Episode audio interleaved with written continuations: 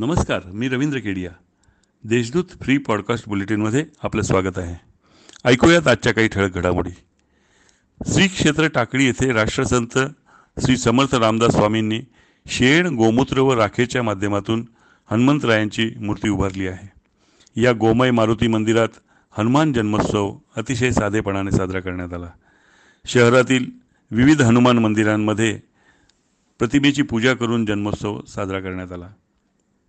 शहरातील अनेक रुग्णालयांमध्ये ऑक्सिजनचा तुटवडा असून जिल्हा प्रशासनाने यात लक्ष घालून पुरवठा सुरळीत करावा असे साकडे महापौर सतीश कुलकर्णी यांनी जिल्हाधिकाऱ्यांना घातले आहे.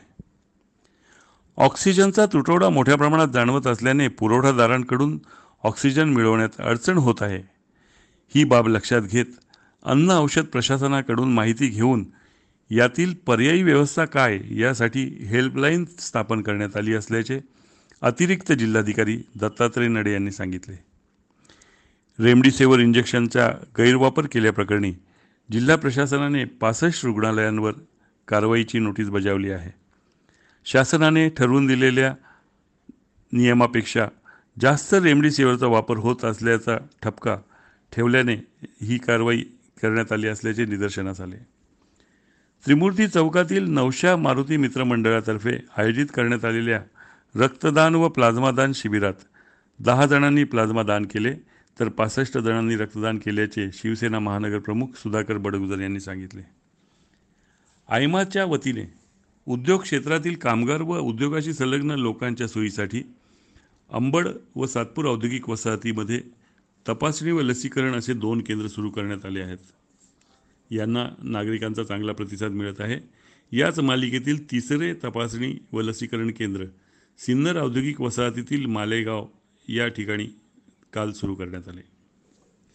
औद्योगिक क्षेत्रात वाढता करोना प्रादुर्भाव लक्षात घेत दहा दिवसांसाठी उद्योग क्षेत्र बंद करावे अशी मागणी खासदार हेमंत गोडसे नगरसेवक दिनकर पाटील व औद्योगिक क्षेत्राशी संलग्न दहा नगरसेवकांनी निवेदनाद्वारे जिल्हाधिकाऱ्यांकडे केली आहे.